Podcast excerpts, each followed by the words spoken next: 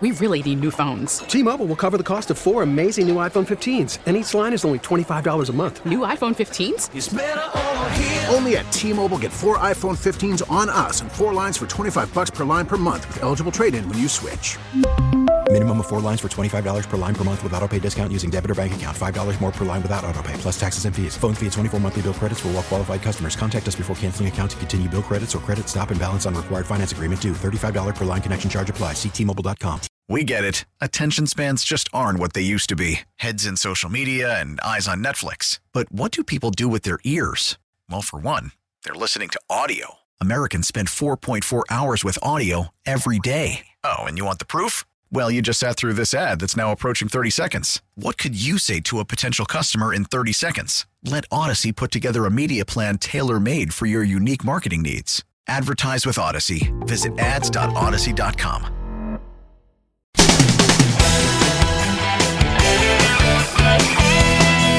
Mike's on.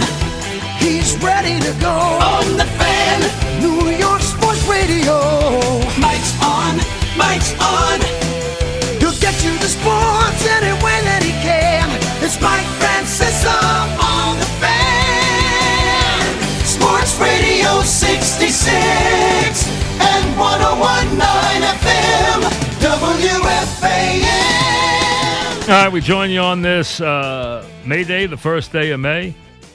Believe hard to believe, but it is the first day of May. And May is such a special month because it is such a great harbinger of things to come. You know, the summer's right around the corner and everything else that comes with that. And this year, it brings with it a lot of uh, unanswered questions, a lot of question marks, a lot of anxiety. Uh, first, 6.30 tonight, you just heard uh, ACK say that uh, they have game two of the 69 World Series, a pivotal game, an enormous game after the Mets lose game one uh, behind Seaver, who didn't pitch badly. They lose 4 1 to the uh, A's, uh, to the Orioles in game one. And the Orioles thought they were going to sweep that series. Remember, the Orioles were monsters at that time.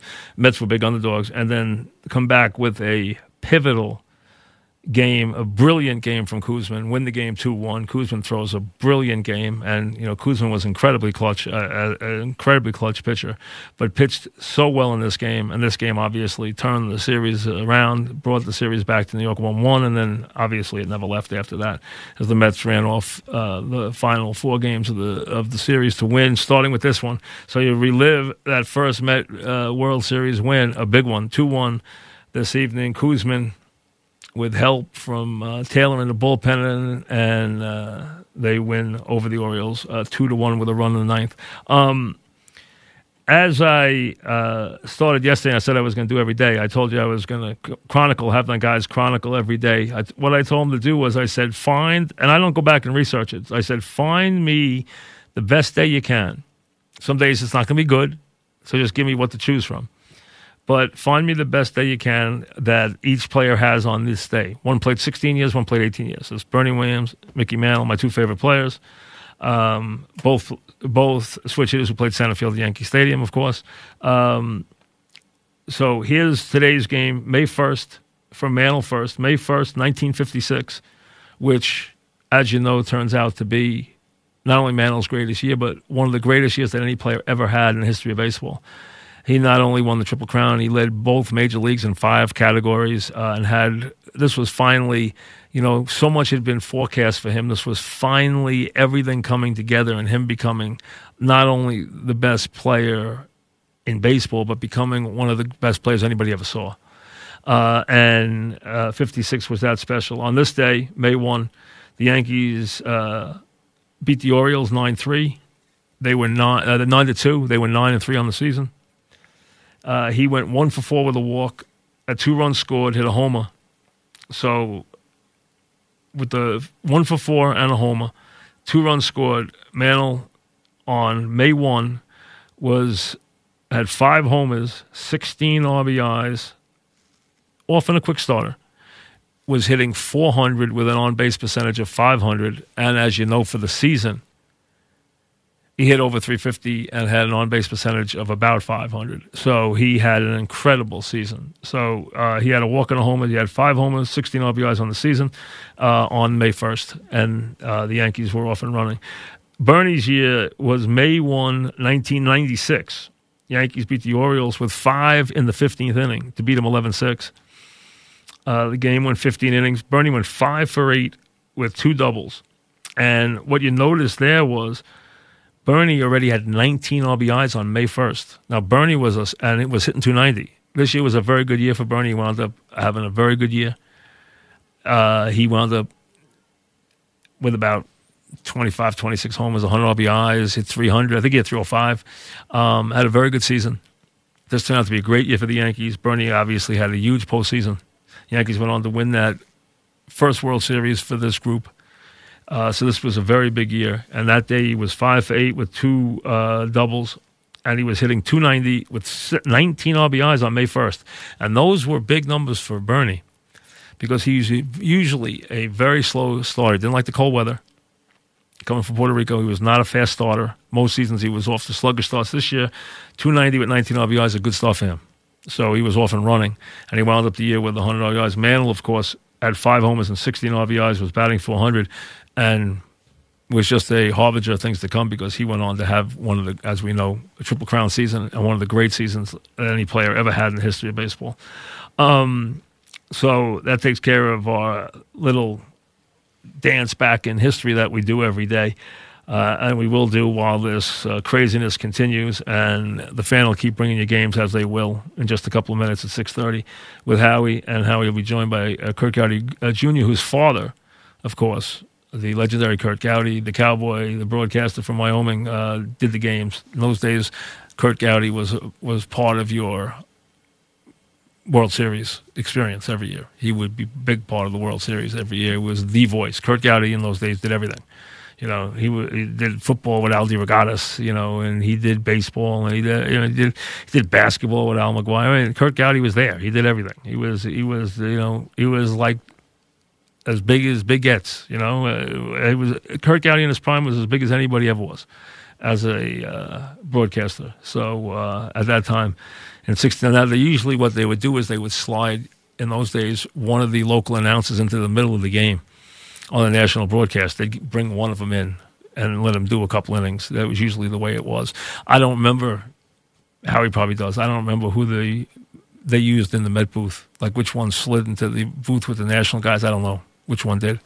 Of the three, I really don't know in those days. Which I, I would think it was probably Lindsey or Ralph they were more the national guys than Murphy was, but uh, I'm not sure. I, I, would think it was Lindsey myself. It could be Ralph because he was a big slugger and a Hall of Famer, but um, I would think it was probably Lindsey, but I'm not sure. Uh, and which one wound up doing it? But that was a pivotal uh, game number two for the Mets, coming off the loss to the Dodgers in Game One. Uh, uh, Seaver loses Game One. Koosman comes back, two hits the Orioles in Game Two, and away they went. You know, off they went Game Three game four and game five, you know, so game three was the Agee game and Nolan Ryan, game four, and then game five, of course, the, the Swoboda catch, and uh, they go on to a uh, amazing victory as they, uh, you know, shut down. The Orioles were an unbelievable powerhouse, and they really had a very disappointing three years because they were heavy favorites in '69. They lost the World Series. They won the World Series in 1970 against the Reds in what was called the Brooks Robinson series. And then in 71, they lost the Clemente series in seven games to the Pirates in what was deemed the Clemente series. So in those three years, they got to the World Series three straight years. They were the dominant team in, in, in baseball. Great pitching. And of course, Brooks, Frank, Boog Powell, Davey Johnson, uh, you know, Mark Belanger, Andy Etchebarren, Don Buford, Paul Blair, Merv Rettenmund. I mean, they had they were loaded. Elrod Hendricks. I mean, they were loaded as a team. Great pitching, Palmer, McNally, Cuellar, etc. Uh, and they went to the World Series three years in a row. They were a dominant team, and they only won one of the three. It was very reminiscent of the A's with La Russa, that went three straight years, only won once, and were upset a couple of times. Same thing with the or- with the Orioles those years upset twice, upset by the Mets, upset by the Pirates. Uh, in between winning the World Series and what was deemed the Brooks Robinson series against the Reds in 1970. But the Mets, of course, who, as you know, I told you before, became a, we talked about last night, became a legitimate team down the stretch. Went 38 9 down the stretch, won 100 games, swept the Hank Aaron Braves, and then took care of the Orioles in five games. Uh, they were they had become a very very good team that was just red hot and did it with pitching, defense, and timely hitting. When you hear about that way of getting hot and having that kind of team that can do it with pitching, defense, and timely hitting, the Mets did that better than just about any team ever could. They got the hits they got had to get. They platooned very efficiently. They got it from a lot of different places. In this series, getting big performances from different guys, including Al Weiss who was a you know a very big factor in the series. A guy who was a banjo hitter, but in this series had a very big series, and you know sometimes that happens. Sometimes you know uh, postseason stars come from a lot of different places, as you remember with the Yankees whether it was Dent or Doyle or whoever. The guys come from different places sometimes. Luis Sojo was a, as an example. Guys come from all different places to come up with big hits in the postseason. That's the way it works a lot of times. When we come back, we'll get some calls in. So get aboard. We'll take some calls here on this May Day, on this first day of May, as we begin a another month of uh, waiting and hoping and I guess doing a little praying too. Um, I just saw the story. I wasn't aware of it. I did not know that May is Mental Health Month. I just see this here that it says it is now on this May 1st. Brian Maurer, the uh, Tennessee quarterback, sent this out and said, in honor of May being Mental Health Month, I encourage everyone to seek help, but also to speak up and share their stories. And here's my story. He basically says the story of having struggled with some uh, depression since he was in seventh grade quietly, and that he had decided on January 22nd, 2020, to take his own life when uh, he was having a serious bout with depression, and that his mom called. And the two minutes that his mom called changed his life, and that he went and sought help, and how it changed him. And obviously, he wanted to express a story of what he was going through. Um, the thing that gets me there is obviously um, Wednesday, January 22nd, that he said on 2020 when he said it happened, happens to be my younger brother's birthday. Um, that was his birthday. And uh, as a lot of you know, some of you may not, he committed suicide many years ago. 1990 uh, to be exact. So it's a long time ago now. Suffering from problems that we weren't very aware of at the time. Uh, we didn't know a lot of things then. They didn't even classify things as being bipolar. Then that's what he had. At the time, they didn't even have that classification. Has since changed, but that's what he would have been classified as having.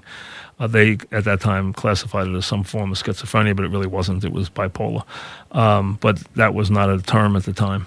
Um, so it's something I've been aware of for a long time. Uh, and you see people step up as this young man does here and is brave enough to tell his story to try and help somebody else. So, in honor of May being Mental Health Month, which he pointed out, which I was not aware of, but since it is, uh, there's obviously a lot of this in young people that you have to look for. And especially now, you know, pay attention to what's going on because everyone's home. You're seeing maybe more of your children than you have. I'm sure that's the case in a lot of cases, but everyone's out of their routine. They're also not doing some of the activities that they have been, and maybe they're struggling a little bit more than you might think. So just make sure people aren't struggling. Take the time to check right now, make sure they're okay, because it is a little bit of a stressful time for a lot of people. And uh, then you see something like this, and you realize how often young people go through uh, things like this. And he was uh, brave enough to step up and say that he had overcome it, and he was looking for a sign to help him that day. And what happened is his mom called, and we don't know, and he doesn't know whether he would have actually gone through with it or not, even though he was having thoughts along that line. Uh, the fact that he was is enough. So uh, he went and got help, and you should do the same if you if you feel that there is a need.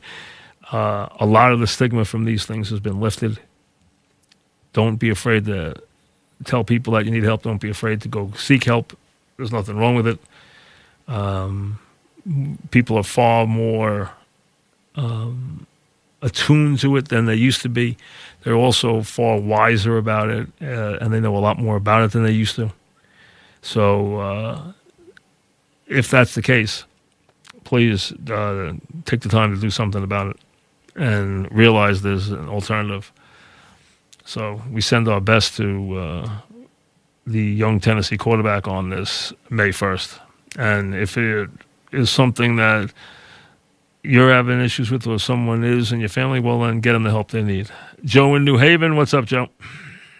Hey, Mike, how you doing? Good. What's happening? Good to good to, good to hear your voice. Hey, um, you know, I just uh, thinking about that Baltimore team you talked about. You know, in '69, '70, '71, probably the best team in the league. Probably should have won Oh, three years straight. They were a And- great and team, all- yes. Yeah. Literally an all-star at every position compared to that Mets lineup, which really barely had all-star in the regular positions, barely had all-stars.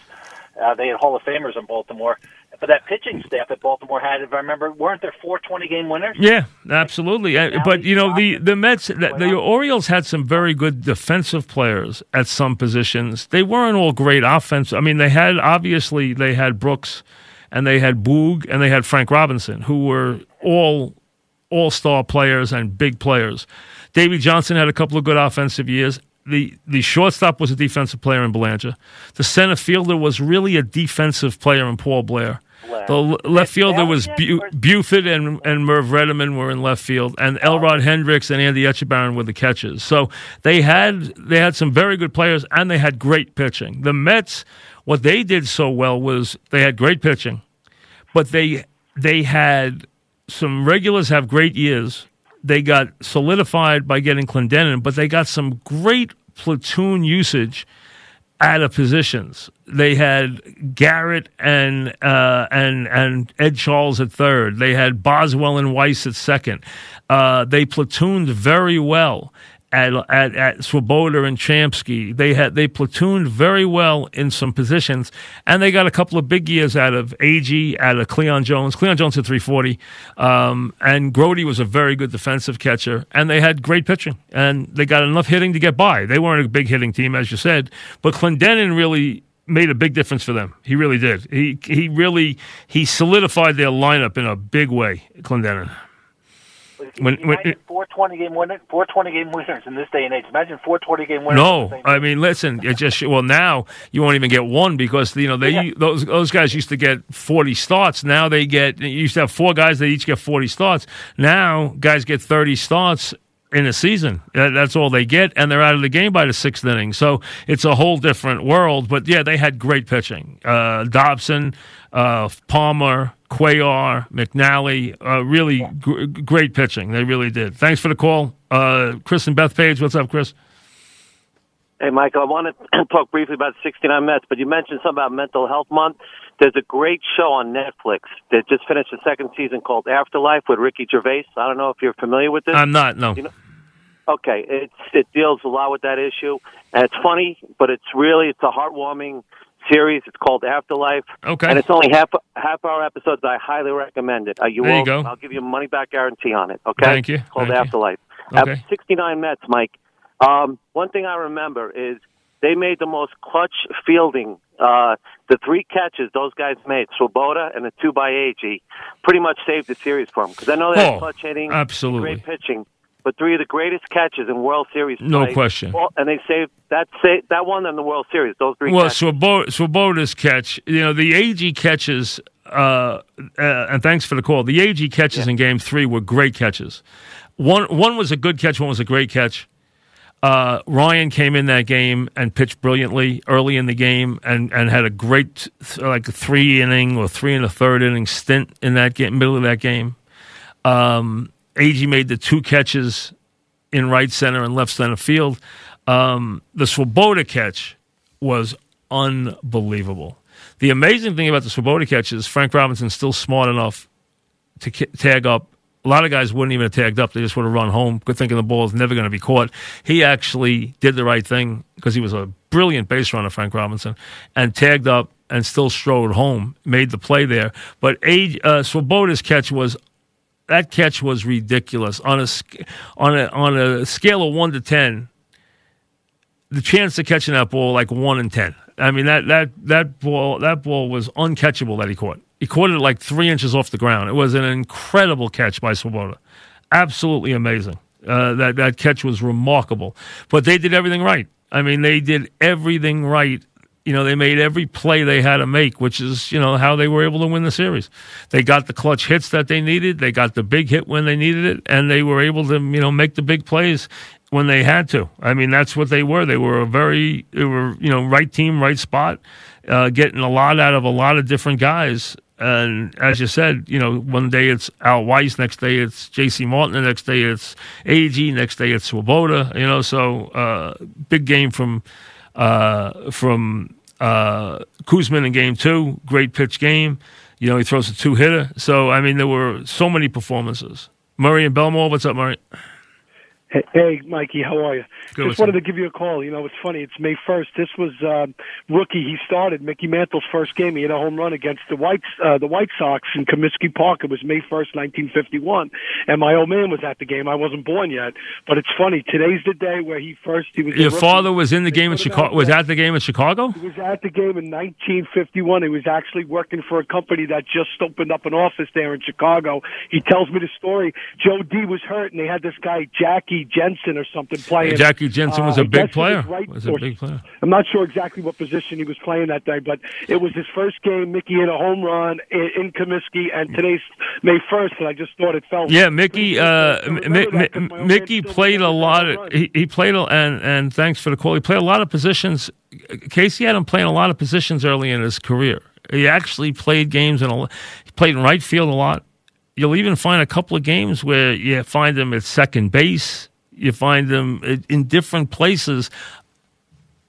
Really, he played right field while DiMaggio was there, and then in but in 52 you'll still find him in right field. Wasn't until 53 that he went to center field. And i think in 53 he still might have played a game here or there but i think after 53 he pretty much settled in in center field. But 52 early in the season he was playing right field a lot serve was playing center field remember dimaggio's gone and after 51 51 dimaggio when he was playing was still playing uh, center and Mantle was playing right but even Casey would move guys around. He'd play them at different positions at, at the time. So he'd move guys all over the place. That's what he liked to do. I mean, he even tried to get DiMaggio to play first base, but DiMaggio didn't like it. You know, late in his career, he, he did not like it at all, so he didn't want to play there. He and DiMaggio didn't have a great relationship. They they had their issues. They did not get along well. And listen, you're coming in. DiMaggio's bigger than life. You're coming in as a veteran manager. You're taking over a new team. The Yankees have been prolific winners. DiMaggio's, you know, didn't do what he wants. That's basically it. And then when Mickey came along, Casey used to use Mickey to kind of tweak Joe that here's your replacement, here's the next great player. And I think Joe didn't like that very much. Uh, you know, and Mantle wasn't ready to replace DiMaggio, who never made a mistake in the field. Mantle was, uh, early in his career, was not a great fielder. In his career, he was never the best outfielder. He was a good outfielder. He was not a great outfielder. He could outrun the ball and outrun his mistakes, but he was never the best outfielder. He was a good outfielder. Uh, but he was not a DiMaggio in the outfield or a Willie Mays in the outfield. But offensively, he was, you know, otherworldly with his speed and power. All right. Uh, as always, Casamigos Tequila brings you the program, brought to you by those who uh, drink it. Uh, they have game two of the 69 World Series coming up with Howie and a special guest, Curt Gowdy uh, Jr. will be with them. So you hear that coming up as you can reminisce about the Mets' first World Series win uh, with Koosman on the mound in that uh, pivotal game two. Have a very nice weekend. Have a safe one. Supposed to be beautiful tomorrow, so get out of the house, uh, and we'll see you after the weekend. Enjoy yourself, folks. T-Mobile has invested billions to light up America's largest 5G network from big cities to small towns, including right here in yours. And great coverage is just the beginning. Right now, families and small businesses can save up to 20% versus AT&T and Verizon when they switch. Visit your local T-Mobile store today.